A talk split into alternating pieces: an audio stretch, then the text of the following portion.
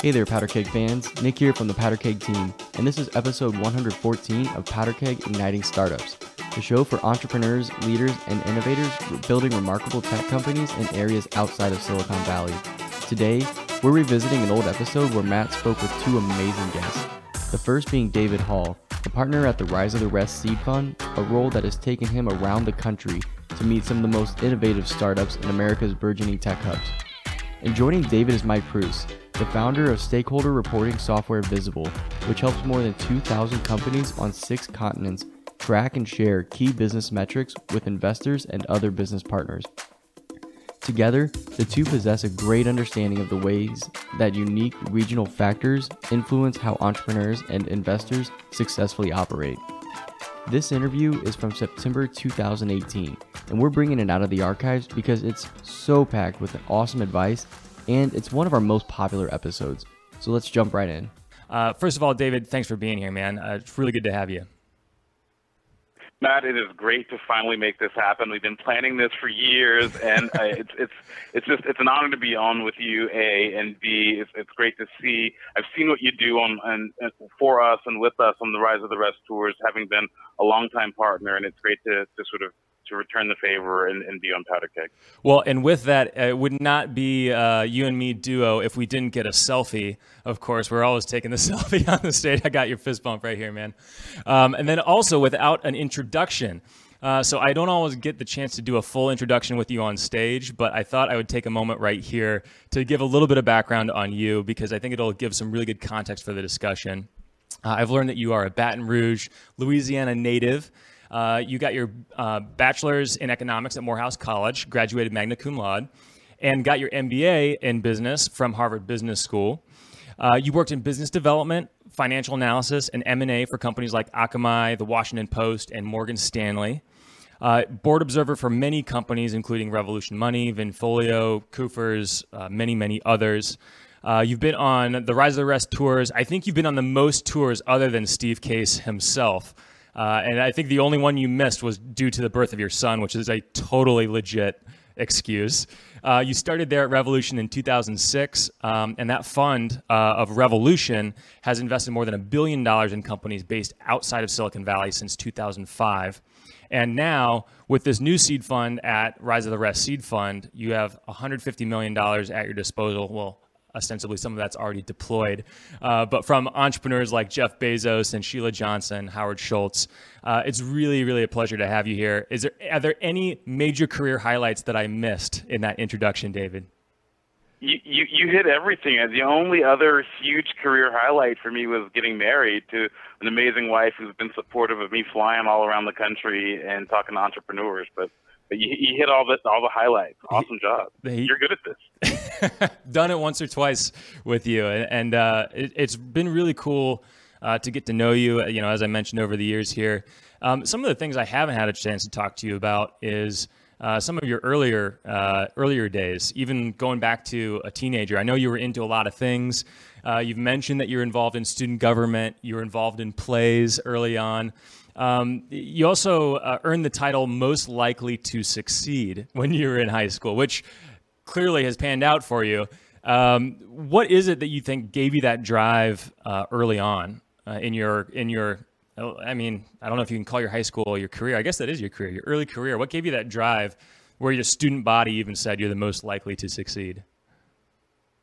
Yeah, well, first, first I want to say that it, it, it, it was an honor being voted that a hundred years ago by my peers. But the reality is, like you know, like a lot of kids, I had great parents. I had, you know, I was really blessed to have uh, an amazing family and an amazing support system that kind of enabled me to dream really big and dream dream to do things that that that they that my folks my grandparents that they never had a chance to do and and it is it, it it, was an awesome freedom to be able to dream and and be and and enter into things that that were you know debate play you know like theater student government all these things were so interesting to me and you know helped to feed my my like hyper extroverted tendencies.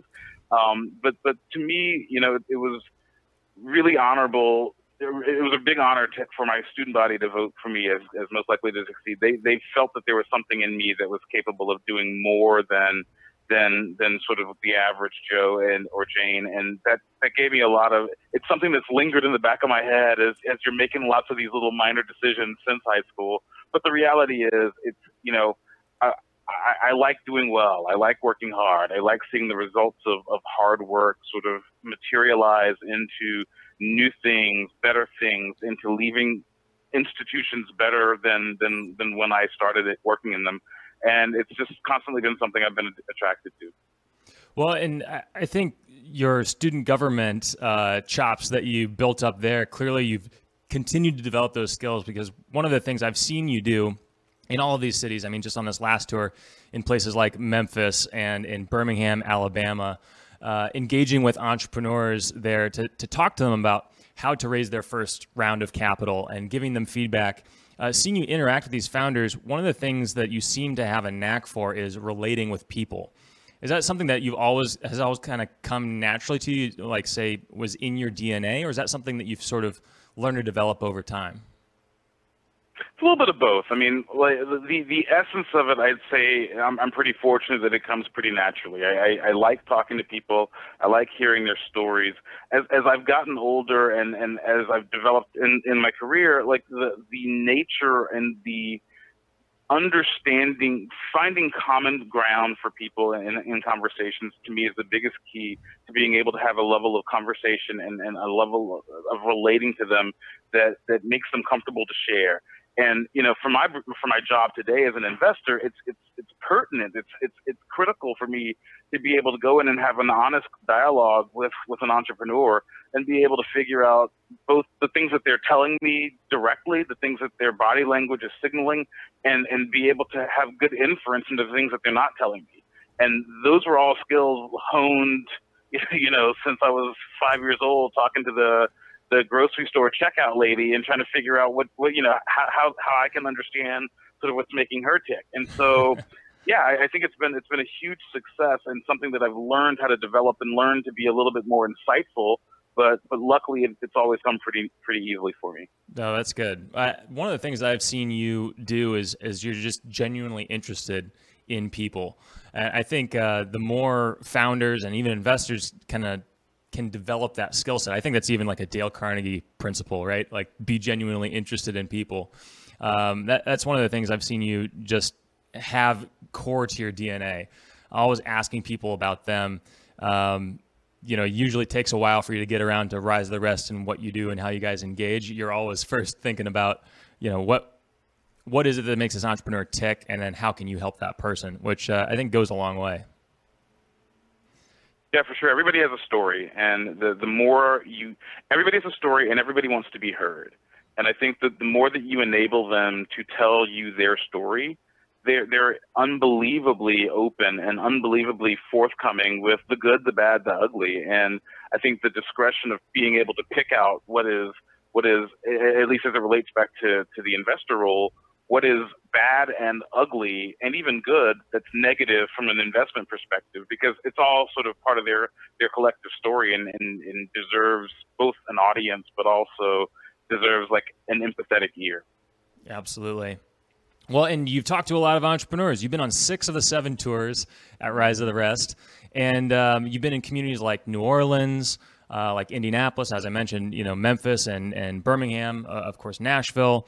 Uh, are there any similarities you see in these tech communities themselves, uh, looking at uh, these sort of second and third tier tech hubs around the country?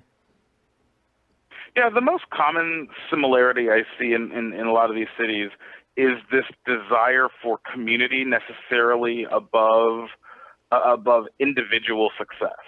This this really deep notion that says, you know, a rising tide will lift all companies, and I think that you know, a couple of successes like Shipt in, in, in Birmingham or like ExactTarget in Indianapolis really put those cities on the map and, and, and give every other entrepreneurial opportunity uh, or, or, or founder in those cities a little bit more lift and make it that much easier for them to do well. And it's really important for for founders to to network and create this deep network density as a community because that that only helps make it more efficient for venture capitalists flying in from San Francisco to spend you know, a day in Birmingham when there's five companies to meet.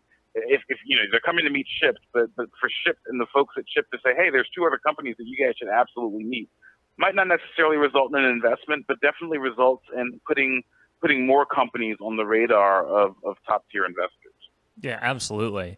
And I, I, have definitely experienced that myself, some of those similarities. Um, I, I'm curious, though, as you talk to these companies, have you seen any major differences between these communities as you've gone from city to city? You, you know, it's funny. Like, so every city has their own uniqueness and, and, and instead of leveraging the differences and instead of being sort of apologetic for their city seeing them sort of claim whatever either the, the benefits or the challenges that they've uniquely had to face and, and sort of execute on those is really interesting for example mm-hmm. in new orleans you know hurricane katrina created one of the most uh, unbelievable urban plights in the United States' history. And, and as a result, New Orleans had to rebuild its entire education system. So what ended up happening is lots of Teach for America alums moved and, and sort of set up shop in New Orleans and really created this new ed tech hub because they, they would do Teach for America. They would leave, they would found these companies that were dealing with everything from instructional design to sort of intervention for behavior challenges. And they really created a little mini ed tech culture in New Orleans all based on the ramifications of a horrible, catastrophic event, but now have yielded some really interesting new companies.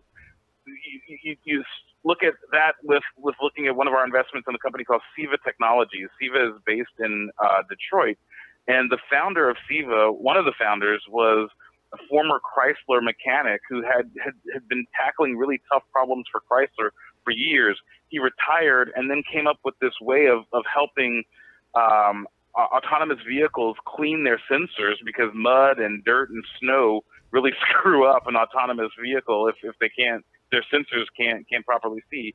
He then partnered with his daughter, who was a technology executive at Microsoft, and started a new company manufacturing these these sensor cleaning uh, mechanisms for cars and, and other autonomous vehicles out of Detroit. So it totally makes sense for for a, a auto you know an automotive industry veteran to restart his, his the second phase or the third phase really of his career out of Detroit. So it's really interesting to see how there's some that totally make sense. Detroit automotive makes sense, but but but the the really interesting thing is seeing how new things pop up in in places like EdTech in New Orleans. It's fascinating to see.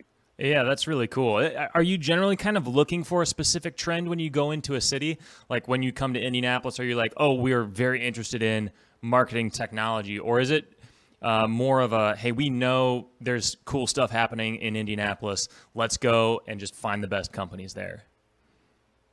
Well, it's, it's, it's kind of three things, right? Thing number one, if, if there are some natural company and uh, or, or city or regional industries that make sense to, to, to be launched from that city, so kind of ag tech in places like Des Moines kind of makes sense, right? Yeah, um, happy to really exploit that and understand that. But then, but, but then there are two other things, right? And a lot of these cities, they're really good public and private research universities that may or may not be sort of exactly in the city, but sort of proximal or regionally regionally accessible to the city.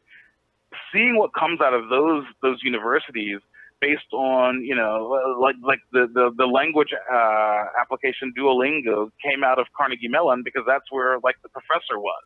And so seeing how those types of mini sort of cottage industries are created from IP that comes out of out of universities is really really something that we've taken note of a couple times. And then the third fact that I think is more more recent phenomenon is you're seeing travel spouses you know, husband or wife has to move for work and they're going from, you know, Google's headquarters in San Francisco to some, you know, one of their other outposts. And the, the spouse who travels, who may be a technologist themselves, is like, I find myself in St. Louis and I don't have, you know, my community. And so they start to build it. And we, we've invested in a, a swimsuit e-commerce platform actually based in St. Louis that was a result of a travel spouse leaving New York City and partnering with a, with another local founder and, and creating this amazing women's swimsuit company. So you see lots of ways for these communities to happen, both sort of um, organically because of the, the, the, industries that have been in, in the region for a while, but also transplants come and bring their, their, their, their thinking with them. And, and you always see new technology spring out of you know the next generation of entrepreneurs that are graduating from university. Those are some cool examples, and definitely you see a lot of that grit and hustle uh, in the founders, just like you would find in the Valley or, or, New York. Sometimes even with a little bit more grit and hustle, and a little bit more of a chip on their shoulder. Um, you know, I, have heard you say one of the things uh, that you would have told your 15 year old self uh, was to maybe uh, have a little bit more fun and maybe enjoy some more balance in the journey. Uh, do you think that that uh, advice applies to founders who are in the trenches of a, a startup?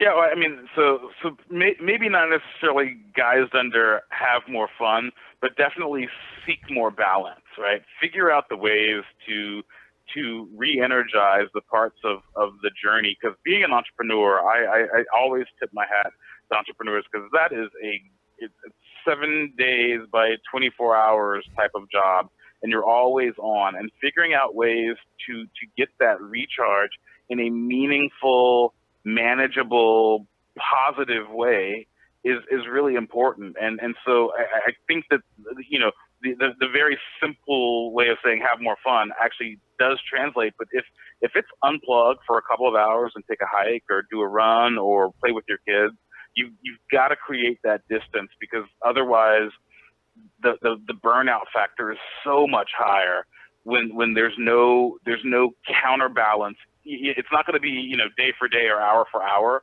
but if for 20 minutes you've unplugged you've turned off your phone and you're focused on reading a book to your child that interaction should give you a little bit of charge to, to load back up and do another couple hours of work at the, at the end of the day. I, I think it's, it's imperative for entrepreneurs, for any type of professional, to be able to strive and find that balance. It's, it's good for mental health, it's good for physical health, it's good for emotional health, it's good for maintaining relationships. And when all of those other things start to go go negatively, the performance of the company, the performance of the executive tends to fall pretty precipitously. Yeah, absolutely. And uh, there's always benefits to that as well. For example, I know you've become an expert at sharks as your son has become more more of an expert at, at uh, sharks himself. Uh, as you were kind of retelling. Oh my gosh, my, my, my kids know every fact there is to know about sharks. so I, I, I am I've become a little expert on on all of their hundreds of teeth that regrow every six weeks or whatever the number is. Well, now when a deal comes in that's related to sharks, you're going to be the the partner that they, that Rise of the Rest calls on for this shark tech startup. I, am the megalodon expert here. I love it. Uh, well, what is some of the other advice that you give to founders uh, besides just kind of keeping some balance? Uh, what's some of your most frequently given ex- advice to portfolio company founders? Yeah, so I, I think particularly for our founders, which find themselves outside of New York, Boston, San Francisco generally, the first biggest piece of advice I give them is don't apologize from being where you're from. I mean, you you, you see that that that you see an apologetic stance when they're pitching their company, and a lot of that manifests itself in in, in having these these strange comparisons where you know their number one valley-based competitor just raised a fifty million dollar round from you know top tier brand name firms and and they they want to go out and do an ICO because they've got to be competitive and they need to raise fifty million dollars themselves. And that's that's just not the truth. I mean, like you, it, eh, eh, generally, it's it's about building the best company, and if you can build the best company in, in a in a place like Nashville, in a place like Miami, in a place like Raleigh Durham, you should you should double down there, and your your cost advantage is going to be greater and and and your ability to really stay focused on the mission as opposed to having to always worry and look over your shoulder about the opportunity cost of what you're not doing is is is is not so much and not so so top of mind of a challenge. Um, I think the other piece that I always tell them is hire smarter than they are. I mean, always, always look for people that are going to challenge them. No one is going to question their ability to run the company or, or, or be the founder or chief executive of a company. But, but if you underhire and you're, David, I think we may have lost your audio there. I'm, I'm not sure uh, we caught the last half of your answer. Um, uh, I'm not sure if maybe it's the headset or uh, or or if we're connected. Um, but I think this might be a good transition to bring Mike on while we figure out what might be be going on with the the microphone. Mike Preuss, can you hear me? I can hear you loud and clear. Can you hear me? Yeah, I can hear you. Absolutely. Maybe David just had some connection issues. Well, with that, let's bring on uh, our next guest, and hopefully we can get David back on here um, while while he, we figure out some technical difficulties there. Uh, our next guest, I'm super excited to have on. We actually had him on the show two episodes ago, but I thought this was such a relevant episode to bring him back for um, because he's got a very interesting story. I actually first met our next guest um, when he was still a senior in college down at Indiana University in Bloomington. Uh, I had the pleasure of helping recruit him into a program called the Orr Fellowship Program, which was an entrepreneurial fellowship program based here in Indiana, meant to help keep talent in the state of Indiana. He, of course, joined a team, uh, a high growth tech team. Uh, he is very qualified to be in the Orr Fellowship, very qualified to be an entrepreneur. Uh, he joined a team that kind of outgrew the ecosystem here in Indiana. At the time, there was not enough connectivity to capital. There was not enough scale in terms of uh, cloud and hosting power because it was at the time the fastest growing company in the history of the internet. And that company, Formspring, moved out to San Francisco. So I was recruiting Mike to try to stay here in Indiana, ended up uh, recruiting him to go out to the valley. He ultimately went out to the valley, uh, had an awesome experience out there, uh, crazy rocket ship ride at Formspring, and would love to get some of his perspective on that. Um, but then came back to the Midwest to start a company called Visible. Uh, and if you tuned into episode 55, you've heard a little bit about Visible. Uh, but if you didn't have a chance to tune into that, uh, Visible is a stakeholder reporting platform. It's used over 2,000, used by over 2,000 businesses, and it's used to kind of help keep all of your team members, investors, and stakeholders engaged uh, through some beautiful reports. Um, but I, I, I, don't want to give too much uh, about the platform away because I want to give Mike a chance to kind of pitch uh, what Visible is doing today and sort of uh, a little bit of background on that company. So, first and foremost, Mike, welcome back to the show. Thanks for being here, man. Matt, thank you for having me. I would love to say first time caller, long time listener, but that is no longer true. So, uh, excited to be back on and uh, jamming with you guys today. Absolutely, man. Good to be here. Can, yeah, you, can so, you tell me a little bit uh, about about Visible? Yeah, Visible uh, is a is a web application that is uh, helping empower entrepreneurs and founders and other high growth companies uh, report uh, data and updates, successes and challenges to their most uh, important uh, stakeholders. So that stakeholder could be your wife or husband. That could be an angel investor, a venture fund, really anyone that's taken a chance on you and and um, been part of that journey, we help companies uh, share that data directly back to to the people that matter most in, in their company. I love it, man. Uh, and you said uh, I saw that you serve over two thousand companies right now. Um, where's yep. kind of the sweet spot for you guys? What stage company and uh, and what's sort of the the pain point that you're helping solve? The, the main pain points. Yeah, I would say, you know, most of our customers are maybe two people just getting started in a garage all the way up to, you know, two, 300 person companies. So uh, in terms of like a true sweet spot, you know, I think it's, it's anyone from 10 to 100 employees. Uh, but the one interesting thing about Visible is that it's not just a problem in the Valley or, or San Francisco. It's it's a global problem. Um, we our designer Kieran put this awesome graphic together of uh, location where all of our customers are, and we have customers in every continent except Antarctica. So we'll probably be doing some prospecting there soon, just to say we we have all seven. Nice. Um, but uh, yeah, and, and the problem really is, is is pretty simple, right? I have uh, all these different disparate data, you know, uh, apps that I'm using to run my business, things like QuickBooks or Xero, Salesforce, Stripe, uh, and I want to be able to tell a story of that data uh, and report it back to my investors. Uh, the one thing you, you know when we started Visible is how can I effectively communicate with my investors and leverage, leverage them for their expe- expertise? Uh, and we just found that uh, email was inefficient or it's happening across email and spreadsheets and text messages and one-off meetings. How do we give a, a really professional and beautiful looking report that's super simple to put together? So that was the, the impetus for doing it. Um, but yeah, to kind of give you a long-winded answer, uh, you know, 10 to 100 person companies, but really all across the world. Nice, man. Oh, I know that we're yeah. we're a user. I would not say we're a power user yet, but uh, I think we will be soon. We're we've been kind of updating a lot of our other systems that would feed into Visible to make sure that all that data is clean. Because uh, I, I, know it's one of those yeah. things where it's like uh, garbage in, garbage out. if, if you don't have clean data going into the system, you're not going to have clean data coming out. Um, but it, has been a really cool thing, uh, and I've heard I've heard from a lot of investors that get reports from Visible that it's uh it's nice. You know, it's it you can kind of fully customize the report. Um, it's not just like a standard uh, update, which is really nice and makes it easy to kind of go through that entire investor update process. And as someone who's transitioning over from creating a new email from scratch every time, I'm very much looking yeah. forward to the software fully automating that process. Yeah, awesome. Good to hear. Yeah, man. Well, I, I, was wondering if you could give me a little bit of background. Um, you, you, know, we were talking with David a little bit about uh, his background coming from Louisiana, obviously going mm-hmm. on to uh, the DC area, and now traveling all over the country, seeing these different tech communities. Uh, you've spent some time in the Valley, but also in Indianapolis, Chicago as yep. well now with um, Visible. What are some of the um, the similarities that you've seen across these ecosystems, and then what are some of the differences?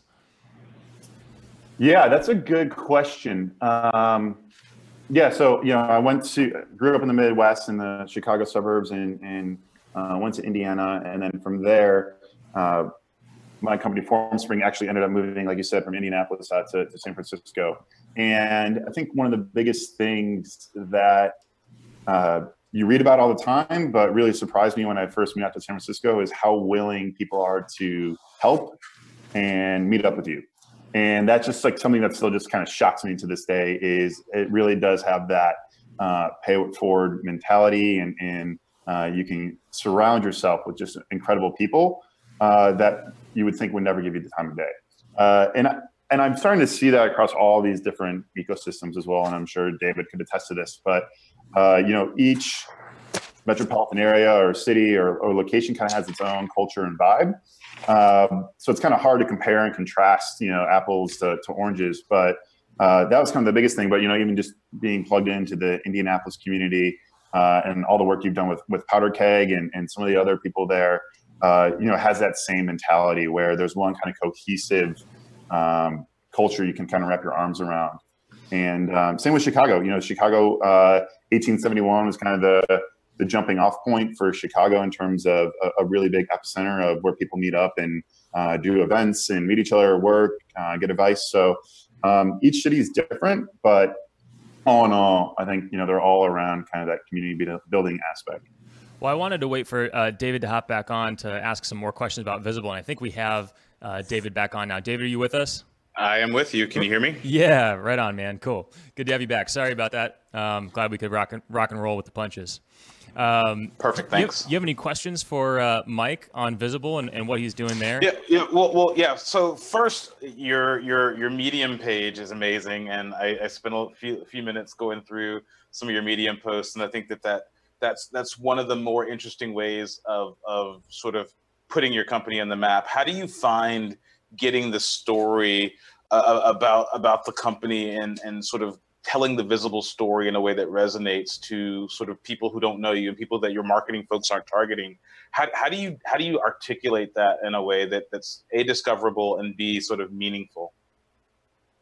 That's a great question. I really wish i could take credit for the medium page too um, but it's not me at all. So that is uh, probably matt and andrew on our team who've done an incredible job with uh, with our marketing.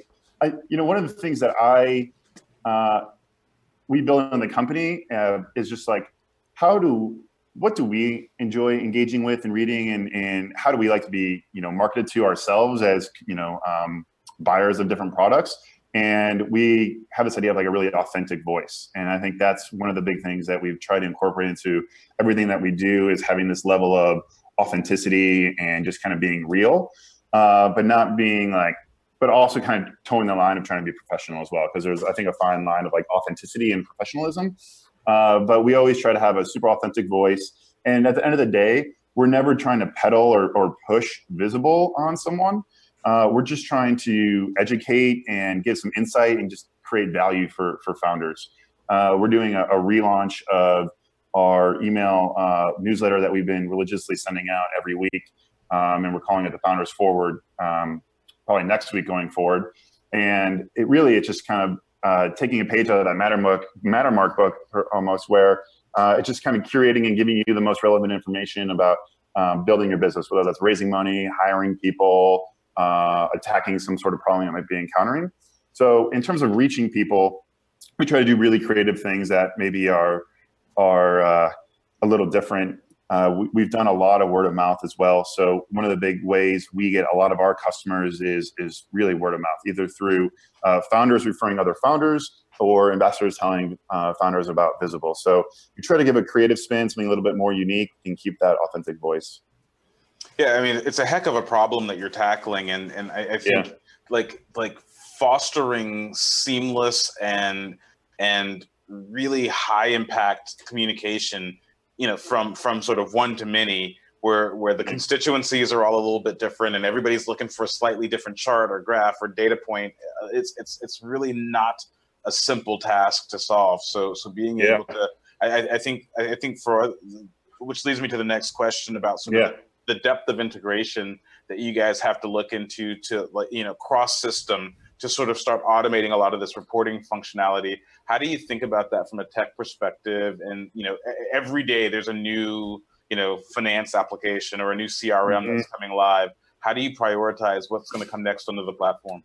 Yeah, that's a really good question and one that kind of wraps my brain every day and, and the team as well. Where it's once you have integrations, this is kind of the, the beauty of them, right? Like they're great, people love them. You can create a really great experience pretty quickly but they also expect every integration in the world. So you get a customer that's like, hey, you work with 90% of the tools I need. What about the other 10%? And, uh, you know, we prioritize integrations just kind of based on, you know, what does that ecosystem look like for, for that particular company? So, uh, you know, Stripe and QuickBooks are almost the de facto tools for finance and accounting for most companies until, you know, 10, even $20 million in revenue now. Uh, obviously, Salesforce and HubSpot have a lot of market share when it comes to uh, your CRM and how you're running your sales and marketing operations. Uh, and then, you know, we really kind of push Google Sheets as one of our, our big integrations because what we've just seen in general, is, and to Matt's point earlier, um, a lot of the data systems and, and, data that you have set up as a company is kind of dirty. And so, even just doing a direct integration, you're probably going to get bad data out. So, most people are massaging or manipulating data in a Google Sheet before they're even reporting on it. So we really kind of strive to say like, hey, data integrations are great because they're going to help you know alleviate some of that pain, and, and we do want to get you to a point where it's seamless. But really, the most important part is actually kind of the qualitative context mm. and just sending that update out. Right? It's like, why did something happen? What can we, you know, what? Why are things going really well or really bad? And supplementing that with data versus focusing on on charts and data integrations because you know, a lot of times those are going to change in six months anyways, depending on, you know, where you are in your life cycle as a company. Yeah, very cool. Um, man, I don't want to keep. Yeah, I, I, know how to do this pretty well, so no, I can keep, keep going. Keep, I can keep, keep questions. Keep rolling. How, keep rolling, man. How, how is how is recruiting for you in Chicago? How are you finding the team that you need, and and where where are there there gaps that you you've got to look outside of Chicago to help fill? Yeah, so we have this kind of interesting um, aspect of Visible, and the the very short abridged version is uh, one of our core investors, Real Ventures in Montreal, actually was building this application internally just for themselves, and we ended up bringing on our CTO, uh, there, and he was really in love with this idea of, and I, I it's, it's been awesome of hiring talent anywhere uh, it exists. So we've taken this approach of we want to hire kind of the best and brightest, um, and location shouldn't be uh, a part of that equation. And so we actually have team members all over Europe. Uh, we have team members in Chicago, and um, yeah. So to, to, answer your question, uh, Chicago, you know, there's a, an amazing ecosystem here. There's a ton of big companies that you can recruit from now, and uh, but we have, you know, we just brought on another team member in Indianapolis, so we actually have a distributed team as part of our uh, core value of, of what we want to build that visible. David, is that something that you've seen at some of the companies that you've talked to, um, just traveling around the country, that there's there's more distributed workforces than uh, than you might find in say uh, Bay Area or New York City? Well, I mean, I, I, think it's just a phenomenon of, of work in general. I mean, I think that you you you're seeing more people. I mean, our, our partnership is distributed. We've got partners in, in Minneapolis. We've got most of the most of us are here. But I, I think you're you're seeing people have to work and, and have to have work accommodate to to to where you can find the talent, where the talent lives, where the talent chooses to live. And I think you know one of the one of the things we're seeing a lot, frankly, is is that people are getting priced out of New York City and the Bay Area, and and and choose to you know want to live in places like Chicago and Minneapolis and Madison because because there's such a such a huge cost advantage. I think the big the biggest challenge we see to that, frankly, is C-suite reporting uh, uh, recruiting. You know, like it's mm-hmm. it, like the the junior staff and, and sort of the the mid level staff. I, I, think having them be distributed is is easier than maybe having sort of the the senior team also be distributed. I, I think sometimes you need to have a little bit of a, a, a uh, HQ concentration, and and I think for for that it's actually hard to have a, a, a CMO that commutes from New York to Indianapolis, and and sometimes it's even hard to sort of extract them from a New York to to to be in an Indianapolis or somewhere in the Midwest. But but we're seeing more of that because a lot of those folks that are, are CMOs went to places like IU and are like, wow, it'd be really cool to be able to go home and and and and get on a, and, and stop getting on planes at Thanksgiving and Christmas, but actually be able to live in my hometown or near my hometown, near my folks and my family, my support networks. Yeah, we call those boomerangs. Good term of art. and and somehow got Mike to come back to the Midwest. Although I think I think there was a magnet there for him uh, as well to come back to the Midwest. Um, yeah, my wife. Best boomerang ever. Yeah, best that, that, that, that works. You see that happen a lot. that, that is very true. Well, um, I, I, wanted to kind of get a, a, little dialogue going between both of you. Uh, one from the founder side, and, and, Mike, I know you have extensive knowledge of the of the investor side of this equation too, because that's what your product does. Um, but what are some of those things, um, just from an investor entrepreneur relationship? Uh, and it doesn't necessarily have to be, we don't have to necessarily have this conversation be around the investor update emails, because I know there's more than just update emails that foster a relationship. But what are some of those things? And David, maybe you could kick us off.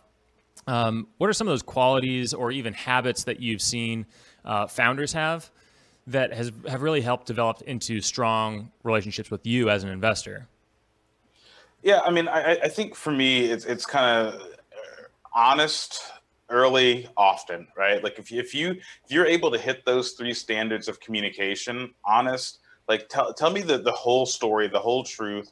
What's actually happening uh you know what's honestly characterize the conversations that you've have you're having with either prospective investors or prospective customers? That that goes a long way because it helps understand helps helps me understand is it a failure of the the story or the narrative? Is it a failure of the the, the the meat, or is it a failure of the execution? All of which we can manage, but we and if we can't have honest conversation about it, we can't can't affect that. Part two is is on sort of early, right? Like it doesn't help me to tell me sort of midway that, that, that the house burned down. Like like tell me that the house is on fire and we can do something about sort of solving and saving the things that, that, that are the most valuable. And then the last piece of this is, is, is frequency. Like like it, again, quarterly updates are nice and are maybe required in our legal docs, but there's a lot that happens over the course of a quarter, particularly for an early stage startup. And so being able to have that that frequency and that habitual set of conversations either every two weeks, once a month, is just really important just so so that the investor can can have uh, you know keep really good tabs on the company if if you're still if you haven't met the company yet and it's, it's sort of a prospective meeting you know I, I it's I always advise startups to start those conversations as early as possible. Tease the idea, see what the you know, see what the, how how that idea resonates with that investor. Because if like early knows for for companies raising money are sometimes as valuable and and helping to limit uh, the the the range of people that you've got to have conversations with just as much as sometimes getting a yes. Um, the one caveat to that though is that that we track uh, you know endlessly. So you tell me you know a year ago that sales in 2018 by the end of the year are going to be $5 million when we meet in q4 of 2018 i'm going to pull up the old deck and say hey you said that sales are going to be $5 million why are sales 2.2 million what happens. So there is a slight risk to that, but but it's better to have because now now you've got a conversation. I was interested enough to, to to take the first meeting. I'm interested enough to to take the second meeting, and interested enough to go back and compare the notes. So I'm obviously interested. So the, the ability for you to go back and say, well, well, you know, sales were off for X, Y, and Z reasons is easily explainable, but you're going to have to explain it. What are some of the things, Mike, that founders are looking for from investors? You know, when a founder sends out an update email, um, you've got on one end of the spectrum the investor that never hits reply, never uh, really gets involved in the business at all, and is just sort of there on the cap table. And then on the other end of the spectrum, you've got the investor that can be all up in your business every day, blowing up your cell phone, texting you. Uh, what's kind of that sweet spot, uh, at least from your perspective as a founder, but then also working with 2,000 plus other founders as customers? Man, I wouldn't want either of those people on my chat. uh, that's, that's, that's, it's, it's why I said those are the two ends of the spectrum. Yeah. Um, you know, I think really what uh, founders want at the end of the day is reassurance uh, and and and and help, right? If you think about uh, a startup or a business like Visible or, or Powderkeg, uh, there's probably a million things going right, and there's probably a million things going wrong. And the one big thing we try to educate our customers on, and just the market in general, is that sharing what's going wrong uh, or challenging is is how you can get the most leverage and help from your investors because they've seen this movie before, right? It's but it's also the hardest for a company, right? Because you're admitting not failure, but that something's not going right, and that's scary uh, to kind of open that up because your view of the world is just your one company versus an investor, right? Like Rise of the Rest, where they have seen this hundreds, if not thousands, of times, and you know they can jump in super early and, and help, whether that's an issue with customer churn or an employee issue where you know you think about trying to get someone out of the business or hiring right? So there's this um, you know idea of leverage and engagement and and having your investor say like hey everything's gonna be okay right? This has happened before. You're definitely not alone. Uh, but to get to that point you know you have to communicate with them. And to, to david's point i guess on you know kind of frequency and and uh, just overall level of cadence that I think that's important as well. Uh, the shorter, the better, and probably the more frequent, the better. You know, I'm not saying every single day, but if you know one or two times a month, uh, and a condensed update, investors are not going to read a long-winded 10-page narrative of what's going on. Uh, they want something kind of spoon-fed directly into their email inbox and uh, being able to engage with it there. So uh, you know, we always try to say shorter the better, more frequent the better. It's just gonna be easier for you to put it together in all honesty too, and then some uh, narrative and novel of what's happened over the last quarter. Because usually when that happens, that means like something is going bad. You're trying to cover up something in the middle, and then it just it's not good for anyone.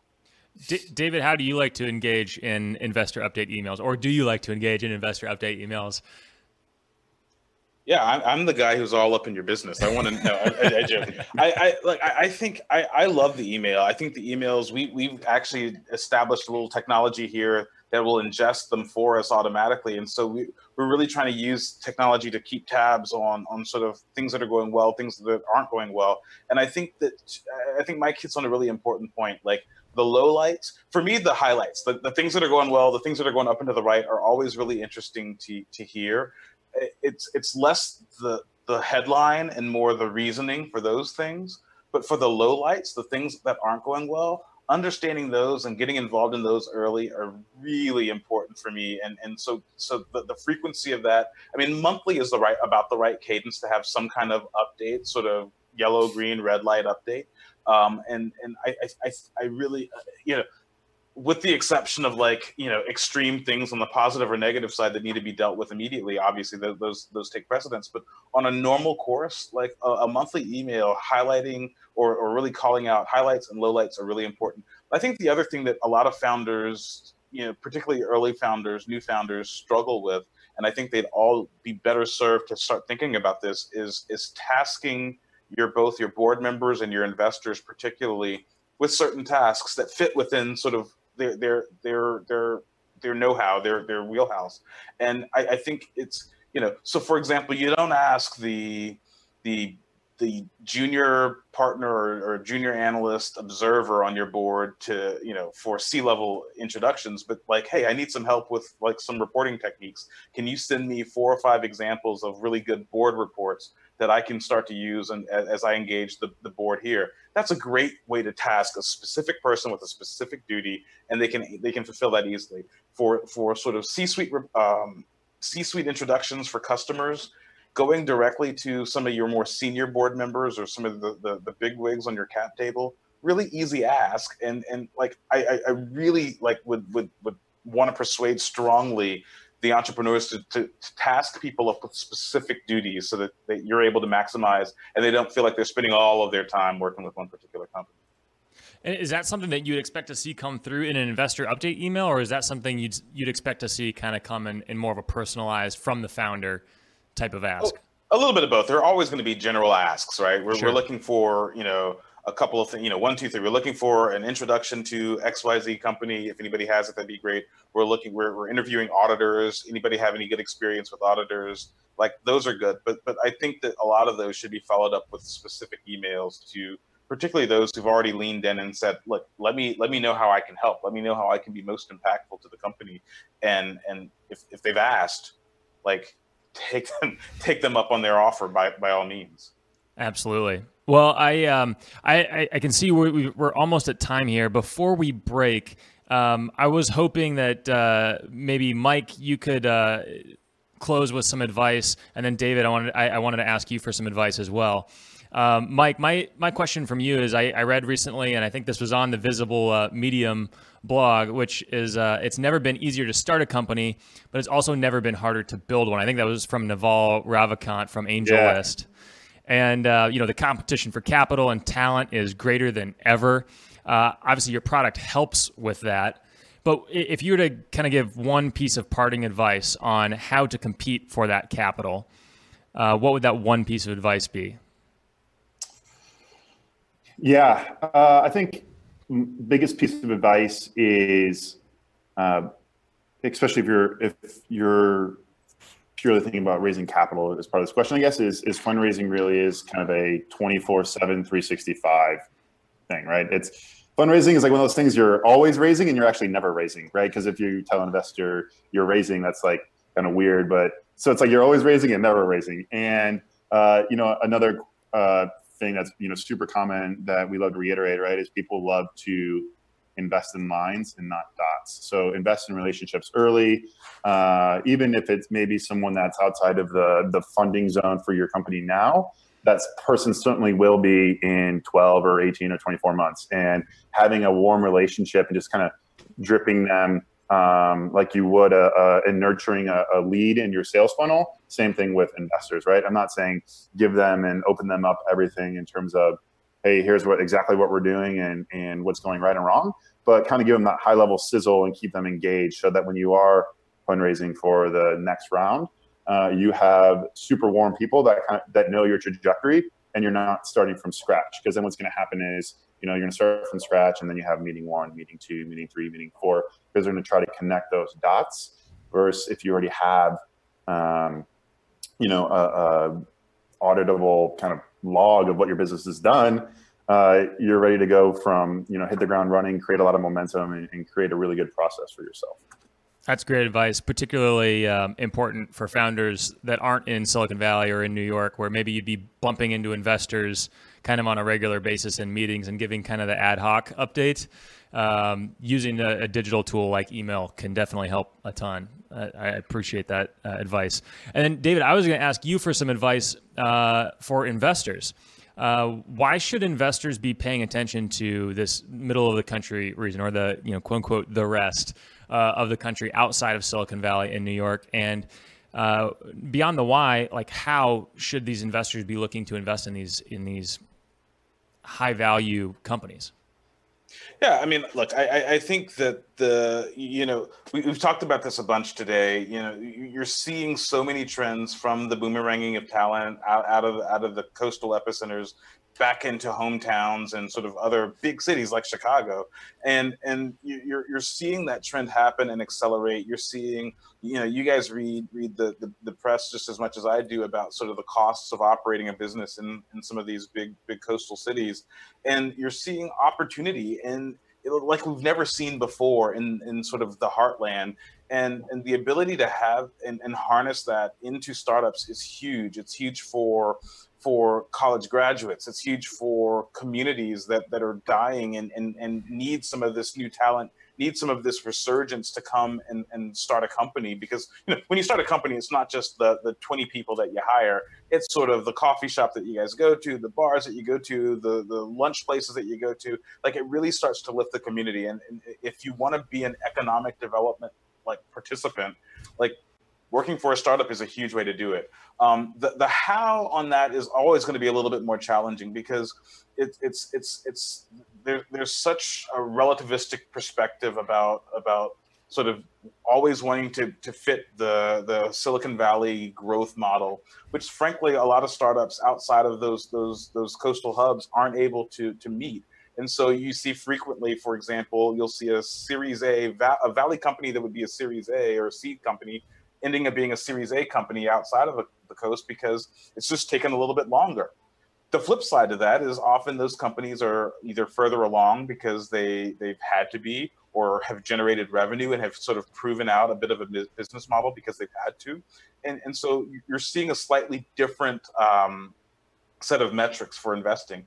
The, the other big thing is is sort of the, the difference between the types of investors and, and what what what determines the great proof point right? Like it, because of the way that a lot of these companies outside of the coast has had to be funded you're, you're going to see more revenue traction but sometimes that's at, at the expense of faster growth that comes with bigger you know bigger fundraising. And so you're going to have to merit sort of um, growth versus revenue traction is that constant push or pull that that often investors that come from outside of these regions that come into them are, are, are having that having to be disabused of as they come into the into the regions to try to invest. Like these companies want to grow typically slower, but into just as ripe types of market opportunities. So I, I wouldn't let that dissuade investors from looking at, at, at investments in rising opportunity, rising cities.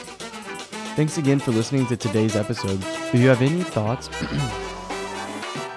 Thanks again for listening to today's episode. If you have any thoughts or feedback on the conversation with David and Mike, let us know in the comments. We'd love to hear from you. And as always, to be among the first to hear the stories about entrepreneurs, investors, and other tech leaders outside of Silicon Valley, subscribe to us on iTunes at powderkeg.com forward slash iTunes. We'll catch you next time on Powderkeg Igniting Startups.